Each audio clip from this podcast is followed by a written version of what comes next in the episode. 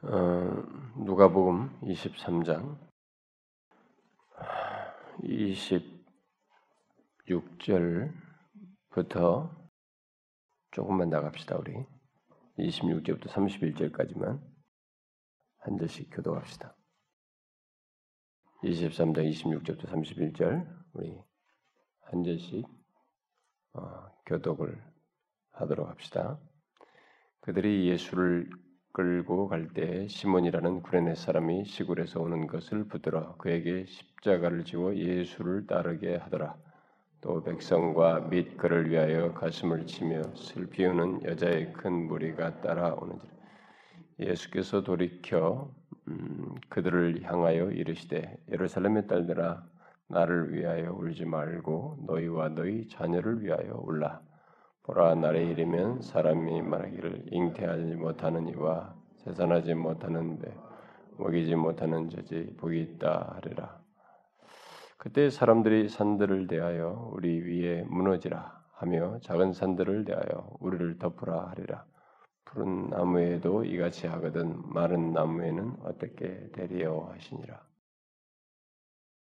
이제 주님이 십자가를 지신 그런 이제 어떤 면에서 1년 중에 이제 절기상으로 굳이 시간표를 이제 계산했을 때 보통 이제 부활주일이 4월 첫째 주일이니까 이제 보통 이제 마지막 주가 이제 고난.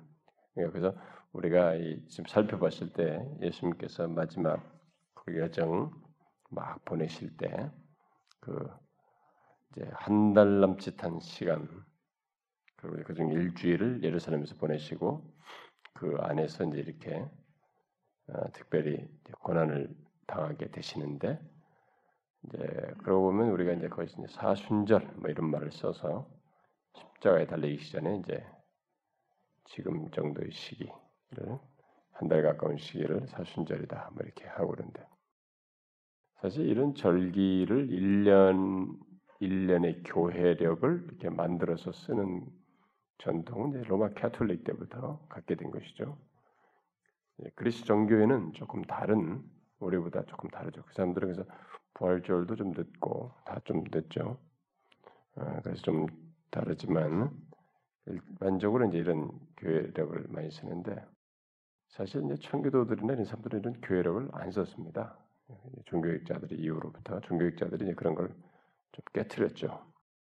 너무 캐톨릭이 이런 것을 거의 의식주의적으로 썼기 때문에 그런데 이제 우리나라도 초기에는 안 썼어요. 잘 크게 안 썼는데 이거 뭐 한 20년이나 됐나요? 한 15년이나 됐나요? 20년 안팎으로 우리나라가 이게 쓰기 시작한 겁니다.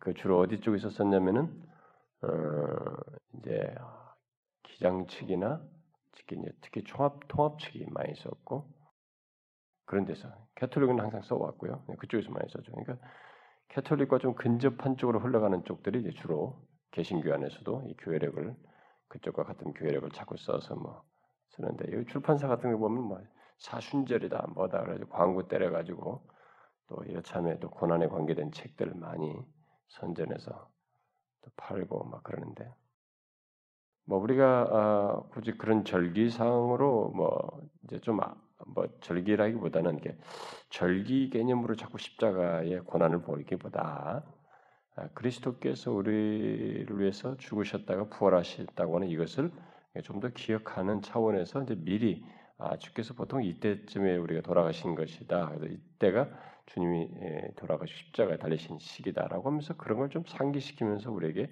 간다라면 좋을 수 있겠어요. 근데 이제 이 절기로 픽스를 시켜놓으면은 로마 캐톨릭이 과거에 수백 년에 흘러가면서 자기들이 그 의식주의적으로 흘렀던 것처럼 흘러가게 돼요. 우리들도. 예, 가끔 보면은 저한테도 공짜로 이 책이 옛날에 어떤 출판사 자꾸 줬는데 목사들이 1년 교회력을 따라서 이쪽 절기에는 뭐 하고 뭐 하고 거기다 성경과 본문 설교할 수 있는 교회력 책을 이렇게 내줘 내서 근데 주로 통합 출판사에서 나한테 주었는데 그런 식으로 만들어서 써요. 근데 제가 볼 때 그렇게 유익해 보이지 않아요. 네, 그런 것을 너무 이렇게 교회들이 요즘은 이제 아예 대세가 돼버려가지고 당연시 여기니까 뭐 원래 그런가 보다 생각하는데 그렇지는 않고요. 오히려 개혁자들은 이걸 기피했죠. 음.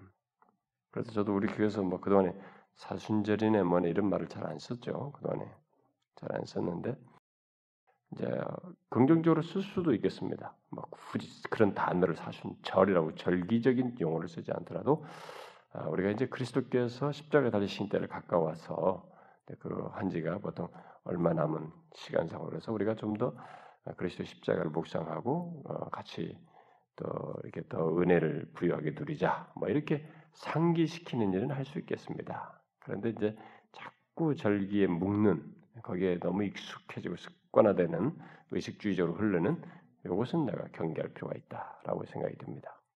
뭐그 용어 자체를 뭐 너무 게 어, 부정적으로만 볼 것은 아니지만 워낙 그런 부정적인 과거의 역사의 전통이 있었기 때문에 근데 또 새삼스럽게 요즘 다시 우리가 그걸 쓴단 말이에요. 음. 그러니까 이제 그런 것을 인해서 자꾸 종교적인 냄새를 더 풍기려고 어? 예, 그러는데 기독교는 그런 절기나 의식으로 기독교의 냄새를 풍기는 게 아니라 복음으로 하는 거예요. 세상이 갖지 못한 복음으로 기독교의 칼날을 드리는 것이지 아, 그냥 부잡스러운 그런 것들을 더 그냥 막 중심부로 가져와 가지고 그걸로 기독교의 그 뭐를 냄새를 풍기려고 그렇게 할 필요가 없어요. 음. 제가 뭐 형식을 다 무시해야 되는 거 아닙니다. 좋은 형식, 바른 거, 진실한 그런 내용을 잘 담는 형식 이런 것들은 꼭 필요하죠. 어, 저는 뭐 그걸 말한 건 아니니까. 그래서 이제 우리가 이제 4월 첫째 주를 보통 부활절로 이렇게 정해서 지킨 금년은 정해다고 할 때 지금은 이제 그리스도께서 이제 부활 십자가를 지시기 위해서 마지막 여정을 하시는 그 시기에 이제 가깝다고 볼 수가 있겠죠. 그래서 우리가 조금만 이게 시간을 조금 더 좀 뒷부분으로 갔더라면은 아마 이 템포하고 맞아가지고 부활절로 딱 이게 맞아 떨어질 수도 있겠는데 조금 우리가 앞섰네요. 예. 어쨌든 오늘 본문에서도 우리가 예, 그리스도께서 십자가를 지시는 이 고난의 여정에서 있는 내용을 어, 보겠습니다. 이 내용도 우리가 이미 마태복음이나 마가복음에서 다 보았던 내용인데 그래도 이 뒷부분은 이제 조금 빨리라도 이렇게 한번 거쳐가는 게 좋을 것 같으니까 어, 보도록 하겠습니다. 아, 여기서 어, 먼저 이제 빌라도가 앞에서 우리가 지난 시간에 보았던 것처럼 이제 빌라도가 예수님을 십자가에 못 박도록 이렇게 결국 승인을 하죠. 어, 허락을 하게 되자 예수님께서 이제 십자가에 못 박히시기 위해서 사람들에게 끌려서 성문 밖으로 이렇게 끌려 나가시게 되죠. 아, 그 예수님께서 사람들에게 끌려서 성문 밖으로 끌려 나가셨다라는 사실은 예수님께서 이제 자기 백성들로부터 버림받는다고 하는 것, 바로 그런 것들을 아, 시사하는 거죠. 백성들로부터 쫓겨나는 아, 참 자기 백성들로부터 쫓겨남을 당하는 이런 사실을 말해줍니다.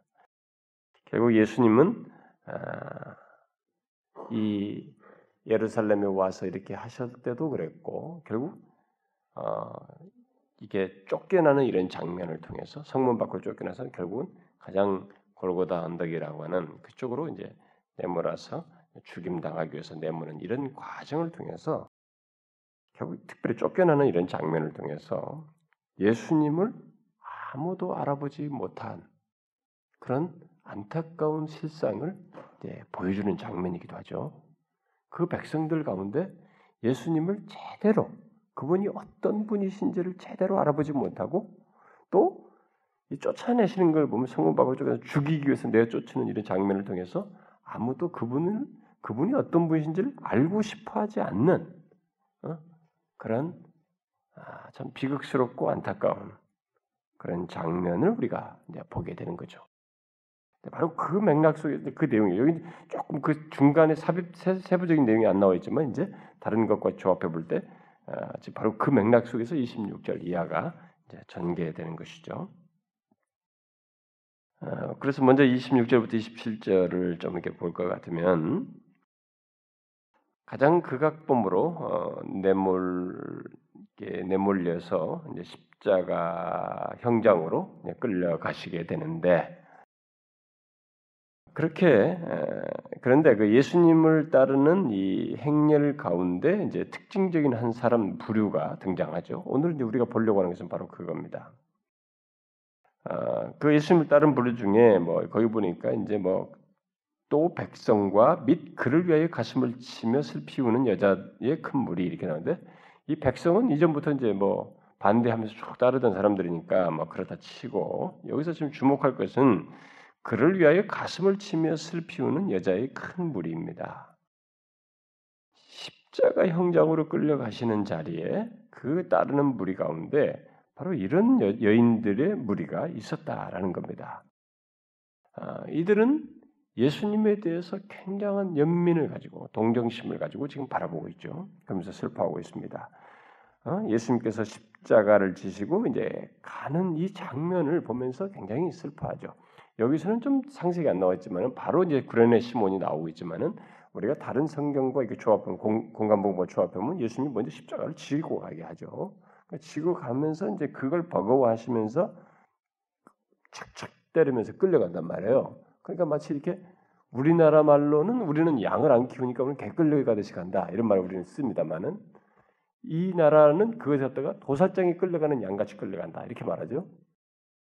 뭡니까 그 이사야서나 보면 도살장이 끌려가는 양이 그렇게 끌려가는 거야. 이게 아는 거죠. 여러분 짐승들이 그걸 조금 감지한다고 그럽니다.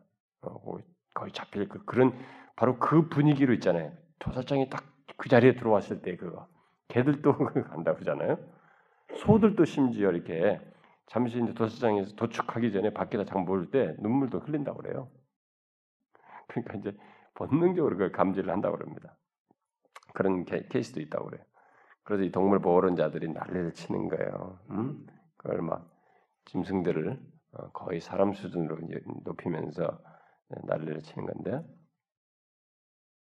어, 도살장으로 끌려가는 양처럼 이렇게 그분이 끌려가는 이 장면을 보면서 그리고 버거워하시고 그리고 심지어 십자가를 지다 쓰러지기도 하잖아요.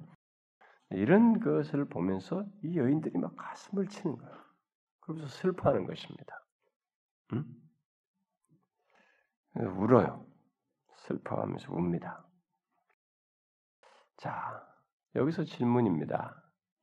이 여인들이 왜 울었을까요?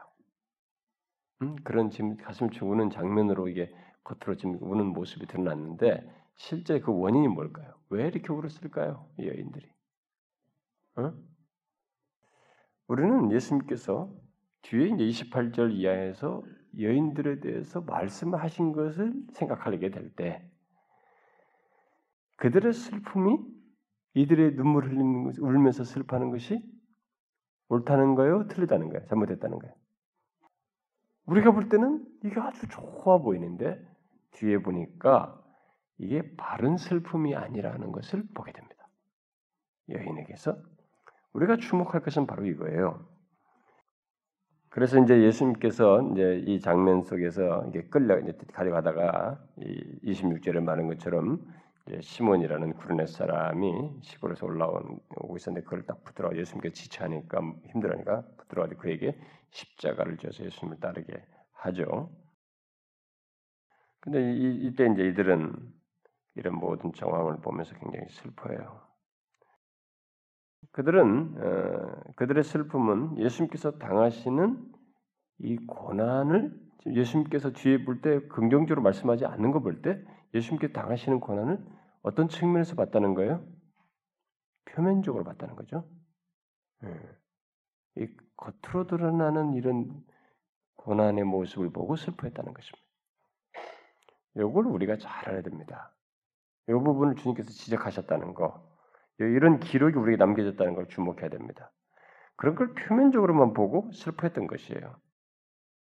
그들의 그렇게 이게 그 겉으로 드러난 것을 그, 음, 그 예수님의 그 권, 겉으로 드러난 이 예, 고난 받는 모습을 보면서 어, 동정하시고 이게 슬퍼하시는 이런 모습은 사실 예수님에 대해서 볼 때 나름대로 자기들은 이제 긍정적인 행동을 하는 것으로 여겨질 수 있겠죠. 뭐 어떻게 어떤 면에서 보면은 왜냐하면 예수님께서 잘못한 것이 없는데 대제사장들과 서기관들의 그런 악의에 의해서 저기에 의해서 저렇게 당하신다라고 하는 뭐 나름대로 어떤 연민적인 모습이 있을 수 있겠습니다. 그런데 요게요. 주님의 이 고난과 관련해서 구속의 역사와 관련해서는 이 태도가 바람직하지 않았다는 것입니다. 그들은 인간적인 슬픔을 가지고 있었다는 것이죠. 음? 그리스도의 고난에 대한 바른 이해에서 나온 슬픔이 아니라는 거예요. 지금 그게 지금 문제가 되고 있습니다. 특히 진짜 슬퍼해야 할 어떤 일이 그들에게 일어나고 있는데 일어날 것인데 그리고 어, 실제로 예수님을 통해서 지금 예수님이 행하시는 이런 것을 통해서 진짜 자기들이 슬퍼해야 할 것이 있는데 그것에 대해서는 보지 못하고 그것으로 인해서는 슬퍼하지 않고 인간적인 슬픔을 드러내고 있다라는 것입니다. 그들은 분명히 어, 불의에 대해서는 아, 뭔가 좀 눈이 뜬 사람처럼 굉장히 막 그, 그것에 대해서 이렇게 저항감을 가지면서 이렇게 당하실 수 없는 분이 당하신다라면서 안타까우면서 슬퍼하는 것이라고 볼 수 있겠습니다. 그러나 예수 그리스도가 지금 십자가를 지시는 분이 바로 하나님의 진리, 특별히 자기 백성들을 위한 하나님의 은혜의 진리라고 하는 것, 자신들에게 생명을 주고 바른 길을 가게 하는 은혜의 진리임에도 불구하고 이 자기 백성들이 지금 그분을 이렇게 내몰아서 밖으로 내몰아서 쫓아내고 있다는 거. 어? 결국 자기 백성들도 쫓겨남을 당하고 있다는 이런 사실에 대해서는 알지 못했다는 것입니다. 어? 고작 해봐야 그저 인간이 범한 이 불의에 대한 음? 의식, 뭐 그런 데 그런 것으로 대한 인식 속에서 이렇게 어, 슬퍼하는 것이 있을 망정, 바로 이 자신들에게 생명을 줄 생명의 근원이 될 은혜 하나님의 은혜의 진리이신 이분을 자기 백성들이 내어 쫓아 쫓고 있다는 이 너무너무 슬픈 사실에 대해서는 알지 못하고 그것에 대해서는 울지 못하는 그 무엇보다도 이렇게 함으로써 그가 이루시고자 하는 이 구원, 구속의 역사 같은 것은 알지 못하고 있다는 것. 음? 그래서 이들의 슬픔은 바른 슬픔이 아니라는 것이죠.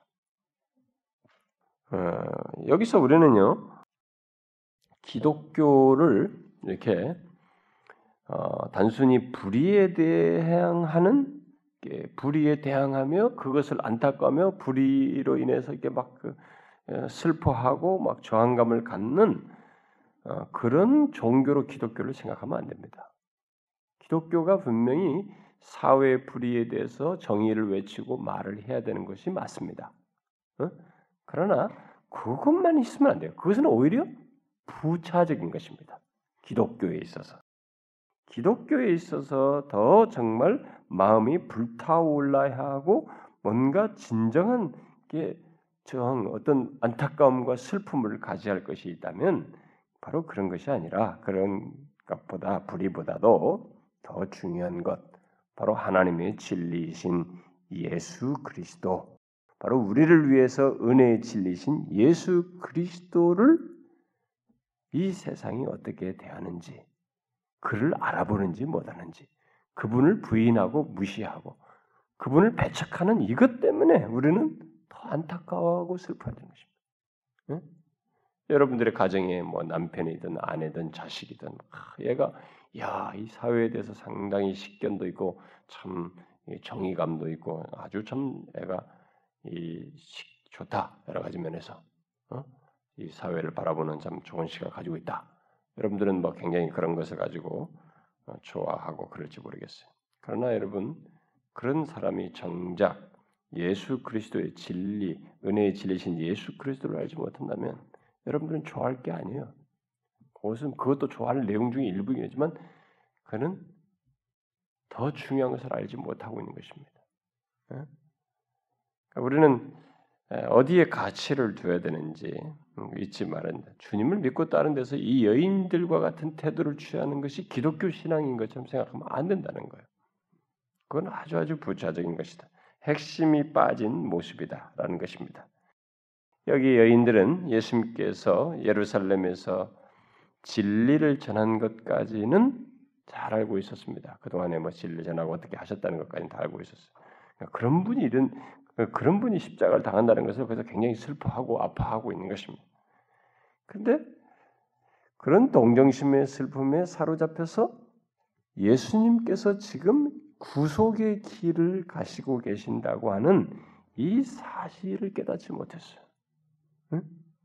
이게 아, 우리가 생각해야 할 한 가지 중요한 사실입니다. 지금 자신들은 아 이런 분이 이렇게 진리도 정하시고 그렇게 선하고 우리에게 좋은 일을 하시는데 이분이 이런 일을 당한다 그러면서 십자가형을 당하는 것에 대해서 굉장히 안타깝고 그렇게 하는 저들의 이 저기에 대해서 붕괴하고 그것을 슬퍼하면서 이렇게 막 아파하고 슬퍼하는 것까지는 뭐 그럴 수 있는데 정작 중요한 것은 그런 동정심과 슬픔에 사로잡혀서 예수님께서 지금 행하시고 있는 가장 중대한 일, 이렇게 십자가의 길을 가시는 그 중대한 의미는 못 봤다는 거예요. 이런 면에서 여러분 우리는요, 음, 자칫 잘못하면 이들처럼 그들의 동정심과 슬픔이 결국 영적인 눈을 멀게 하는 요소가 됐다는 것인데 우리가 이 부분을 경계해야 됩니다. 응? 이 여인과 같은 태도는요, 우리들의 신앙의 모습 속에서도 교회 안에 있는 사람들 중에 제법 있을 수 있습니다. 제법 있을 수 있어요. 응? 이 여인들은 진리를 발견했기 때문에 그것이 좋아서 말이죠. 어? 또 그것으로 인해서 슬퍼하거나 눈물을 흘리는 게 아니에요, 지금. 응? 오히려 동정심으로 인해서 잘못된 판단을 해가지고 그것에 지금 눈이 이렇게 가려가지고 제대로 응? 제대로 못 하고 있는 거죠. 지금 정작 진리를 못 보는 거예요.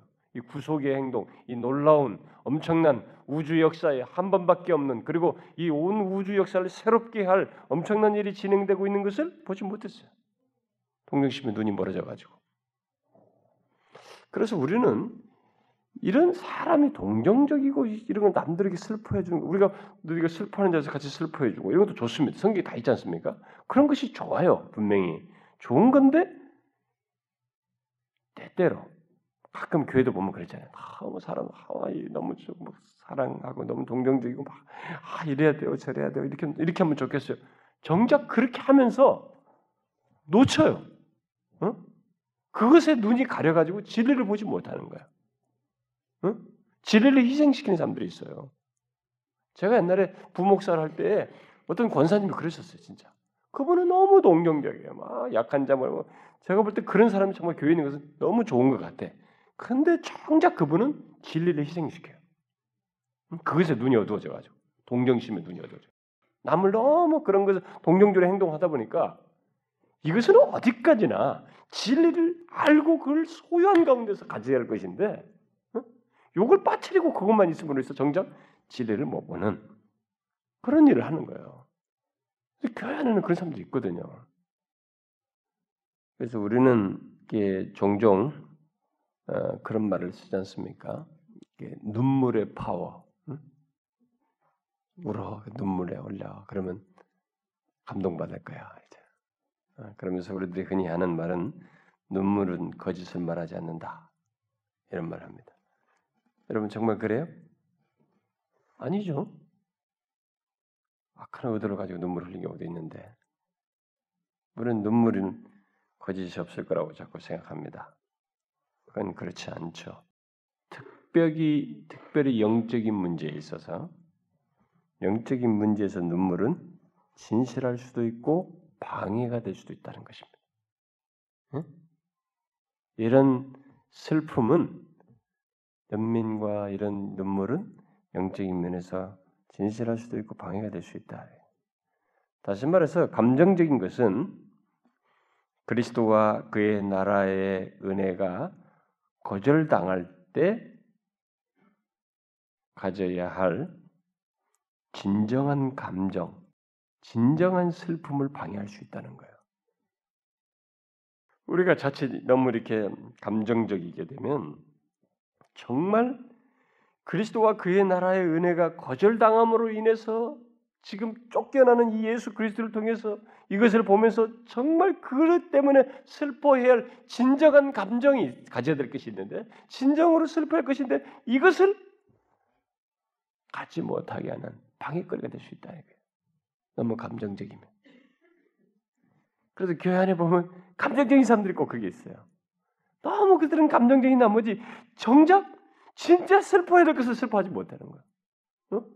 진리로 인해서 이 은혜의 복음으로 인해서 십자가의 구속으로 인해서 슬퍼할 것을 슬퍼하지 못하고 이상하게 이런 전민에 찬 그런 것 붙잡힌 것 때문에 그것으로 이게 더 슬퍼함으로써 정작 거기서는 안 슬퍼져요.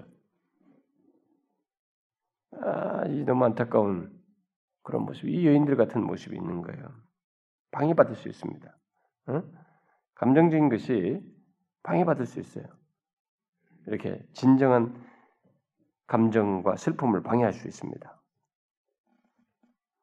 그러니까 우리의 감정은 어디까지나 신자에게 있어서 우리의 감정은 주의 은혜, 주의 나라와 관련해서 아니 그것에 의해서 좌우되어야 하지 주의 은혜와 주의 나라에 좌우되지 않고 자꾸 내 자신의 이런 겉으로 드러난 이 표면적인 그런 감정적인 것에 의해서 좌우되면 안 된다는 거예요. 우리의 진짜 감정과 슬픔은 주님의 은혜에 의해서 있는 것이야. 그것에 서 좌우되는 것이야. 그런데 여기 이 여인들의 감정적인 슬픔은 자신들만 방해한 것이 아니에요. 응? 자신들로 하여금 진정한 슬픔을, 진정한 감정을 갖지 못하도록 방해한 것만이 아니라 예수님에게도 방해거리가 되었습니다. 다시 말해서 예수님에게 고난을 가중시켰어요. 지금 예수님이 지금 굉장히 고뇌스러워서 지금 힘든 가운데 가고 있는데 결국 여인들 때문에 그 이런 생각을 하셔야만 한 예수님께서 어? 저들이 지금 잘못된 슬픔을 가지고 있다는 거예요. 뭘 모르고 슬퍼하게 돼. 그 그것이 그로 하여금 더 고뇌스럽게 한 거예요. 그래서 멈추어서 얘기하잖아요, 지금 얘기. 그렇지만 이 얘기 안 하고도 갈 수 있는 상황이에요. 말을 해야만 했던 것입니다. 고난을 가중시켰대. 자기들만이 아니에요. 고난의 의미를 알지 못하고 동정적인 것은 결국 그리스도의 고난을 가중시키는 것이라라는 것을 보여주는 것입니다. 우리가 예수 그리스도의 대속의 의미를 알지 못하고 감정적이고 동정적이면 그는 오히려 유익을 주는 게 아니다라는 것이죠. 그런 것이. 유익을 주는 게 아니라는 것이. 이 여인들은 그리스도가 진정 어떤 분이신지 알아야 했어요. 음? 그리고 지금 그가 무엇을 행하시고 계시는지 알아야 했습니다. 그런데 그것을 알지 못하고 눈물을 흘림으로써 예수님의 이 고난의 행로에 고통을 가중시켰어요.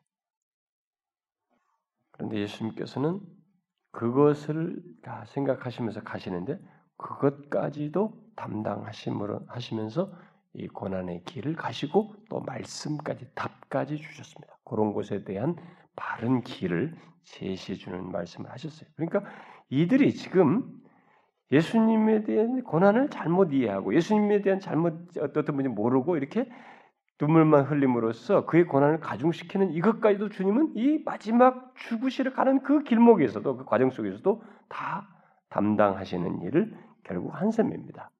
그리함으로써 우리의 불의함, 우리들의 죄악뿐만 아니라 우리의 모든 이런 거짓된 감정, 잘못된 감정까지도 지시고 속죄를 당하시는 속죄 제물이 되시는 그런 모습을 여기서 보이신 것입니다.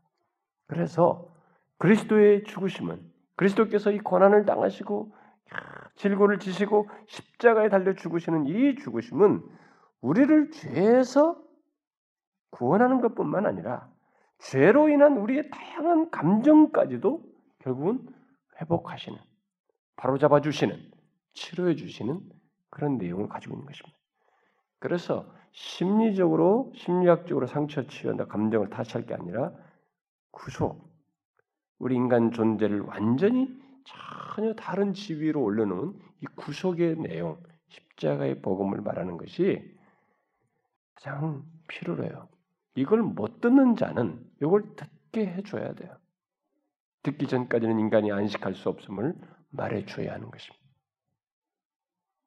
어쨌든 이 여인들을 통해서 우리는 예수님께서 십자가를 지시기 위해 가는 길에서도 그의 죽음을 이해하는 자가 하나도 없었다는 것을 보게 됩니다. 철저하게 홀로 고난을 당했다라는 것을 또다시 우리가 잡혀 잡혀러 갔을 때도 보았고 신문 당했을 때 제대로 멀리 서서 베드로가 막 부인하고 뭐 이런 게 나옵니다만은 그런 것들도 보고 여기에서도 가는 십자가를 마지막 지고 이제 손에 못을 박히기 전까지 끌고 가는 이 과정 속에서도 철저하게 그가 홀로 아무도 그가 가는 길에서의 십자가를 지신 그분을 이해하지 못하는 참 철저하게 홀로 십자가를 지시는 그분을 우리가 보게 됩니다. 그 정도로 음? 에, 그리스도의 이 우리를 구원하기 위한 길은 오직 그분만 가는 길이고 그분 홀로 지신 길이며 바로 그것으로 인해서 우리가 하나님과 화목할 수 있게 된 것이죠. 죄가 다루어지고 하나님과 화목하게 된 것입니다. 자, 뒤에 이제 28절부터 31절이 예수님께서 마침내 입을 여시는 장면입니다. 이 고통을 가중시키는 이들을 그냥 지나갈 수 없어서 주님께서 슬피 울며 자기를 따르는 여인들에게 돌이켜서 마침내 입을 여셨습니다.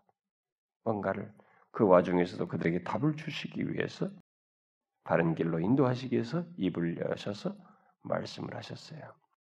무슨 말씀이에요? 뭐, 야, 너희들이 나를 이렇게 연민해주고 나에게 고맙구나, 고맙다, thank you. 그랬어요? 응?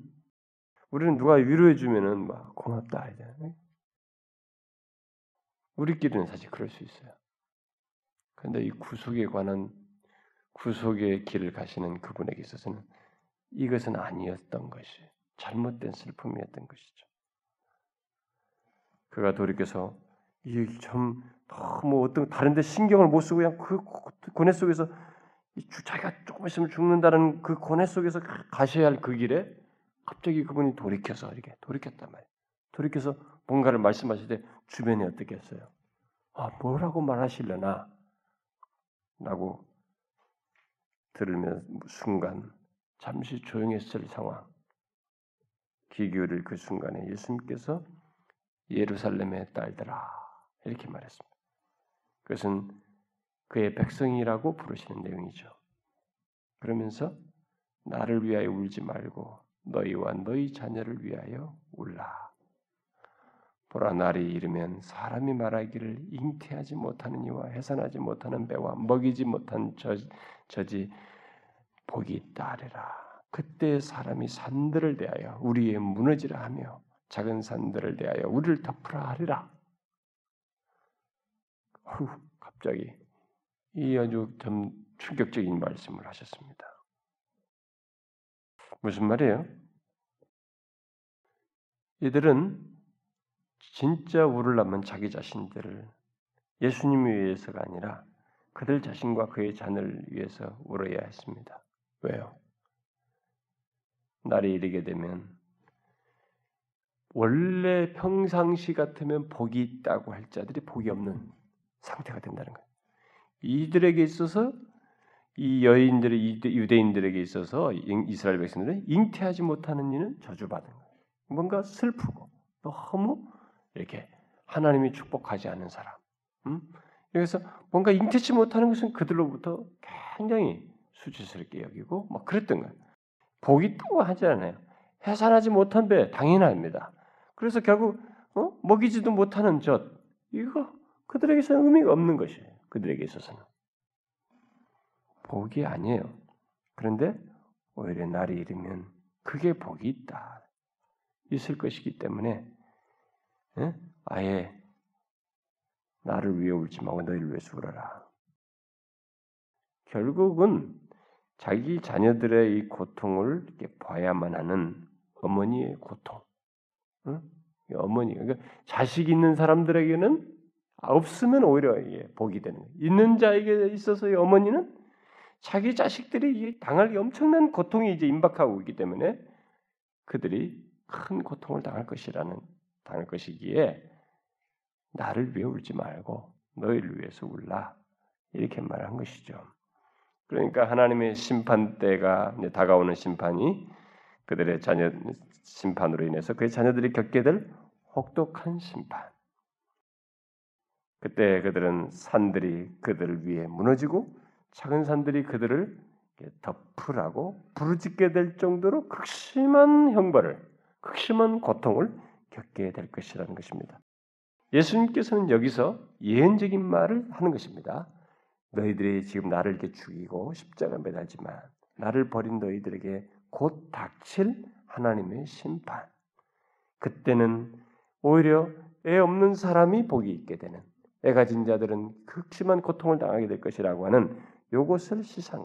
제가 이 부분에 이런 이 부분에 대해서 옛날에 다 설명해 줬어요. 옛날에 다 해줬는데 아, 다시 한 가지만 상기시키면 당시 그 뒤에 유대 유대인 역사가인 조세푸스 요세푸스의 기록에 의하면은 이때 이 로마가 나중에 AD 70년에 로마를 딱 정복하러 들어와 아니, 아니 로마가 들어와가지고 예루살렘을 둘둘둘 쌓는단 말이에요. 가지고 철저하게 차단시켜요. 그래서 그때 기록 역사가의 기록에 따르면은 여인들이 자기 자식을 먹어요. 이때도 옛날에도 있었지만 예? 옛날에도 그런 일이 있었지만 그 나라에 이때도 자기 자식을 먹어요. 얼마나 저주입니까? 어? 굶어 죽으니까 자식이라도 먹는 거야. 이런 것이 닥친다. 그러니까 나를 위해 울 게 아니라는 거예요, 정말. 울라면 너희를 위해서 울어라. 어? 이런 얘기를 하시는 거예요, 지금.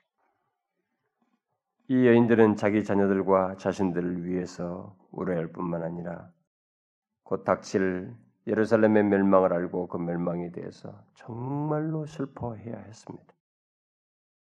만일 이들이 자기 백성들을 향한 하나님의 은혜, 그 예수 그리스도 안에 있는 은혜를 깨닫고 슬퍼하게 된다면 그들은 그 어떤 환란을 당해도 뭐 그것은 큰 문제가 되지 않을 거예요. 왜냐하면 예수 그리스도 안에 있는 은혜의 나라에 하나님 나라에 속함으로써 궁극적인 멸망을 면할 수 있기 때문에 그것은 문제가 되지 않는데 그것도 없는 가운데서 이런 일을 당하게 되면 이제 이 그들에게 임박할 실제 자기 자식까지 먹어야 하는 처참한 형벌도 당하지만 이제 더 무서운 영원한 형벌까지 당하게 되는 것이에요.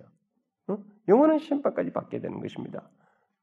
그러니 정말 이들이 여기서 우려해야 된다면 자기와 자기 자식 닥칠 이 심판으로 인해서 있게 될 그것을 해서 슬퍼할 뿐만 아니라 주님을 등지고 그를 성 밖으로 내쫓는 자기 백성들이 자기를 알아보지 못 내쫓음으로 인해서 그리고 그분을 부정하고 그분을 부인하고 그분을 믿지 않음으로 인해서 은혜의 나라에 속하지 않음으로써 겪게 될 더 끔찍한 영원토록 지속될 멸망의 상태. 이걸 생각하면 울어야 될 것은 주님을 위해서 우는 게 아니에요, 정말.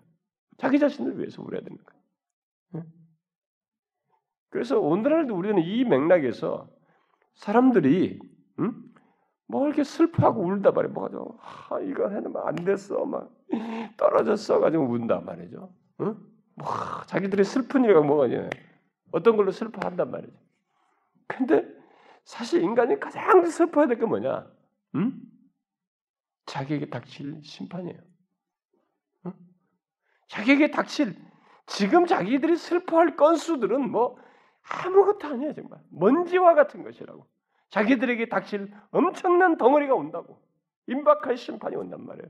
그걸 생각하면 자신들은 이제 엉망 울어야 된다고.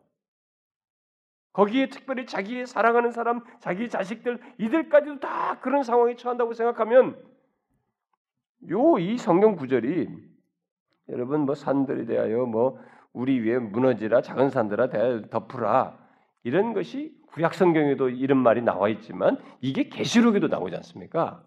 그러니까 장래에도 이런 일이 있단 말이에요. 장래에도. 그것 때문에 슬퍼해야지. 정작 다른 것이 아니에요. 근데 오늘날 사람들이 무슨 자기가 멸망당할 것이다 하나님의 심판받을 거라 가지고 슬퍼합니까? 그런 게 어디 있어요? 그래서 예수 믿을 때에 대체적으로 제대로 예수 믿는 가정 속에서 그들이 아, 보편적으로 하나님을 말씀을 들으면서 성령께서 우리에게 감화 감동하실 때 죄를 깨닫게 하시면서 우리에게 자각할 때 뭘 생각하냐면 이 죄가 죄로 여기지 않았던 것이 죄이며 이 죄가 하나님께 범했고 이 죄로 말미암아 자기가 끔찍한 형벌과 심판을 받을 수밖에 없었던 사실을 우리가 보통 깨닫지 않습니까? 그것을 음? 그런데 오늘 예수 믿는 사람들은 그런 것이 없이 교회를 다니는 사람들이 교회 들어오고 다니는 사람들이 있단 말이에요. 어? 그냥 그런 것도 없어요. 뭐 이렇게 울 게 뭐 있어? 왜 우냐 교회 와서? 그 어떤 사람 요즘 시대는 뭐 기뻐합시다 이 중이니까 기독교의 진정한 기쁨을 모르는 거야 사람들이. 그냥 우리가 기분 좋은 것을 이렇게 발산합시다. 그걸 기뻐하자는 얘기를 쓰고 있어요. 그게 아니에요, 여러분. 제가 아까 말했죠. 진정한 슬픔, 그리고 동시에 진정한 기쁨은 하나님 나라와 그의 은혜에 의해서 생겨나는 것이 그것에서 드러나는 것입니다. 네? 자기가 지금 영원한 멸망을 받을 수 있는데 뭐 즐거울 게 뭐 있어요? 네? 거기서 인간은 고뇌에 자이는 거예요. 내 자식이고 처자식이고 모든 사랑하는 것들 다 잃어버릴 상황이 닥치고 있는데 이거 이후에 약 50년도 안 돼서 이제 몇십 년 안 돼서 임박하죠. 이거 하고 나서 한 40년 이내로 임박하지 않습니까? 한 세대 이내로 진짜 임박하지 않습니까? 로마가 와서 진짜 초토화시키. 근데 막 워낙 저항을 하니까 모든 차단을 다 가지고 질리게 만드는 거예요. 로마는 뭐 얼마든지 병력 지원하니까 오죽했으면 자기 자식을 먹었겠어요? 여러분이라면 뭐 인간이 자기가 상, 살기 위해서는 아마 그럴 수도 있을 거예요. 자기 자식이라도 먹으면서 버틸라고 할 거예요. 그거예요. 근데 이분을 모르고 죽으면 음? 그 정도의 형벌은 아니라는 거예요. 그 정도는 아무것도 아니라는 거지. 더 큰 영원토록 당할 형벌이 온다는 거예요. 그러니 슬퍼할 수밖에. 그 그것 때문에 울어라 정말 울라면 다른 거 가지고 울지 말고. 어? 그 얘기예요 지금 예수님께서. 예수 그리스도를 알지 못하고 이 그냥 표면적인 슬픔에 슬픔을 이렇게 갖다가 심판을 받게 되면 그건 뭐예요? 영원한 형벌이에요. 더 큰 이것도 슬프지만 더 큰 슬픔의 자리에 영원토록 나아가게 되는 것입니다. 그러므로 우리는 주님께서 여기서 말씀하시면서 정작 응? 나를 위해서 울지 말라 그러면서 결국 그리스도의 고난에 대해서 구속의 내용에 대해서도 알지 못하는 이들을 지적하, 지적하시는 것처럼 우리가 정작 알아야 될 것은 예수 그리스도의 고난의 참된 의미예요. 그가 왜 이기느냐? 내가 지금 왜 이 고난을 당하느냐 이게. 응? 이 십자가의 의미를 아는 것이에요. 하나님이 육신을 입고 오셔서 인간에게 철저하게 버림받고 철저하게 혼자가 되셔서 마지막 순간까지 아무도 자기의 고난을 이해하지 못하는 제자들까지도 이해 못했잖아요. 그걸 다 도망갔고 응? 알았으면은 아 이분이 이걸 통해서 구원을 이루다 절제도 따라올 거라고 이해를 못했단 말. 그래서 철저하게 혼자가 되셔서 가셨던 이 고난의 의미를 알아야만 하는 거예요. 그 사람만이 뭐 설사 이런 걸 당해도 더 큰 형벌은 안 당하는 거야. 구원을 얻는 것이지.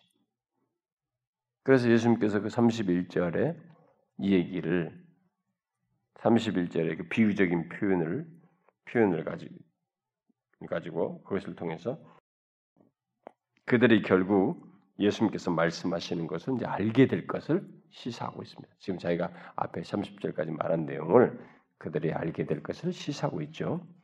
음? 푸른 나무에도 이같이 하거든 마른 나무에는 어떻게 되리요?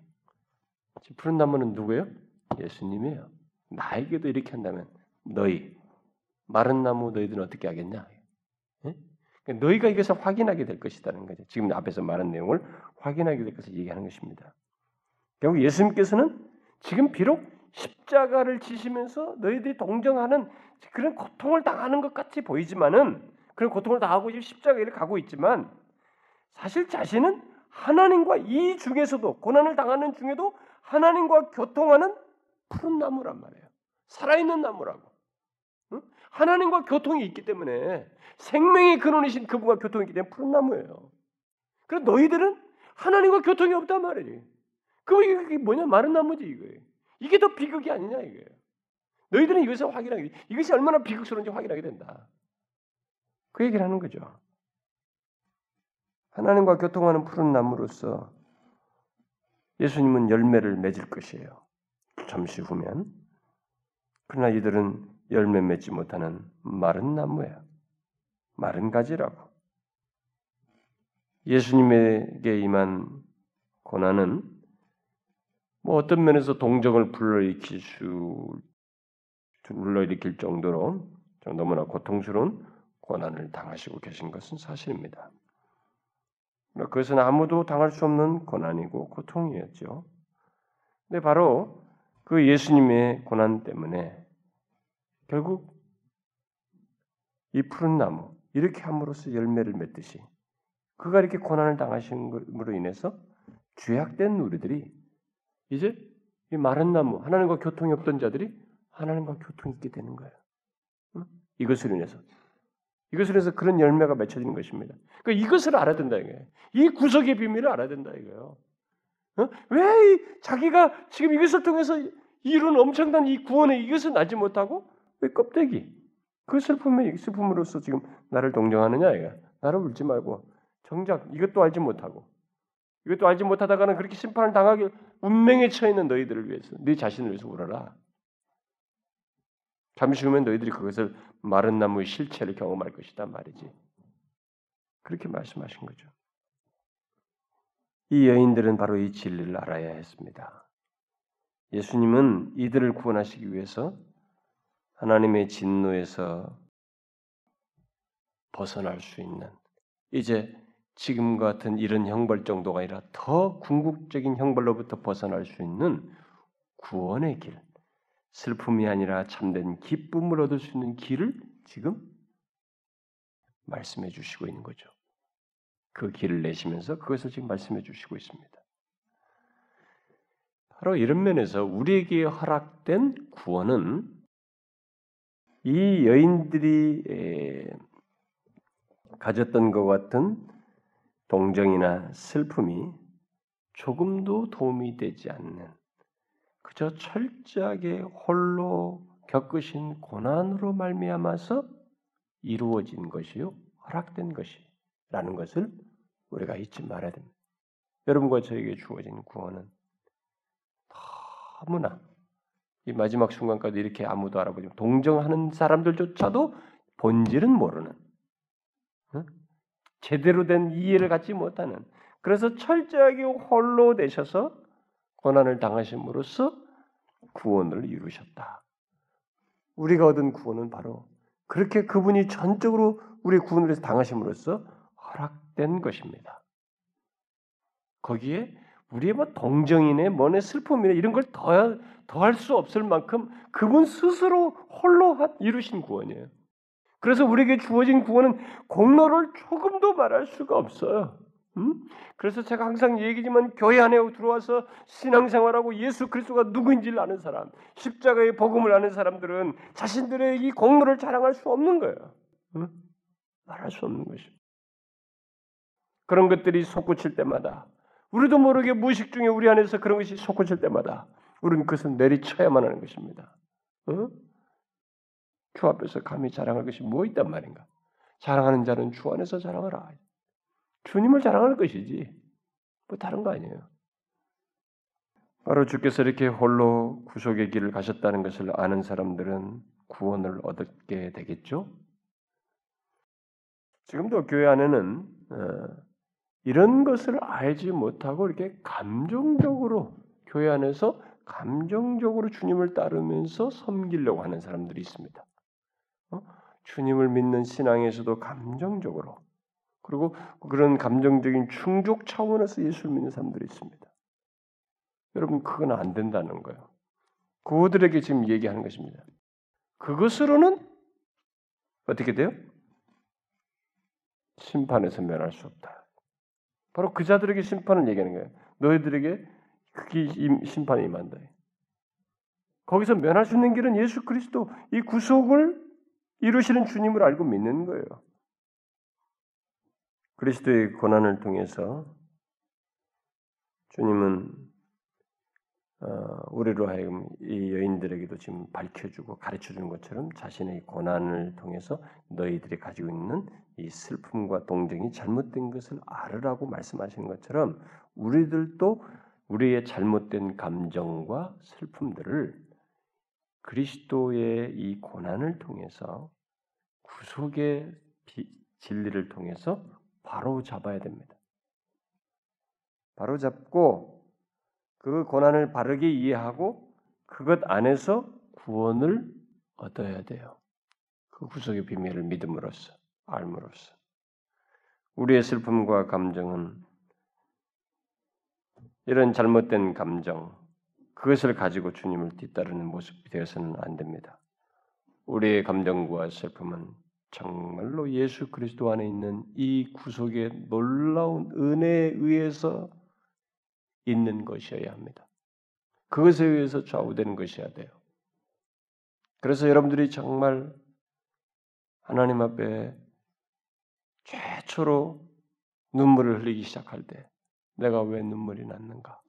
왜 이렇게 내게 내 자신에게 이렇게 이런 슬픔이 생기는가? 뭐예요?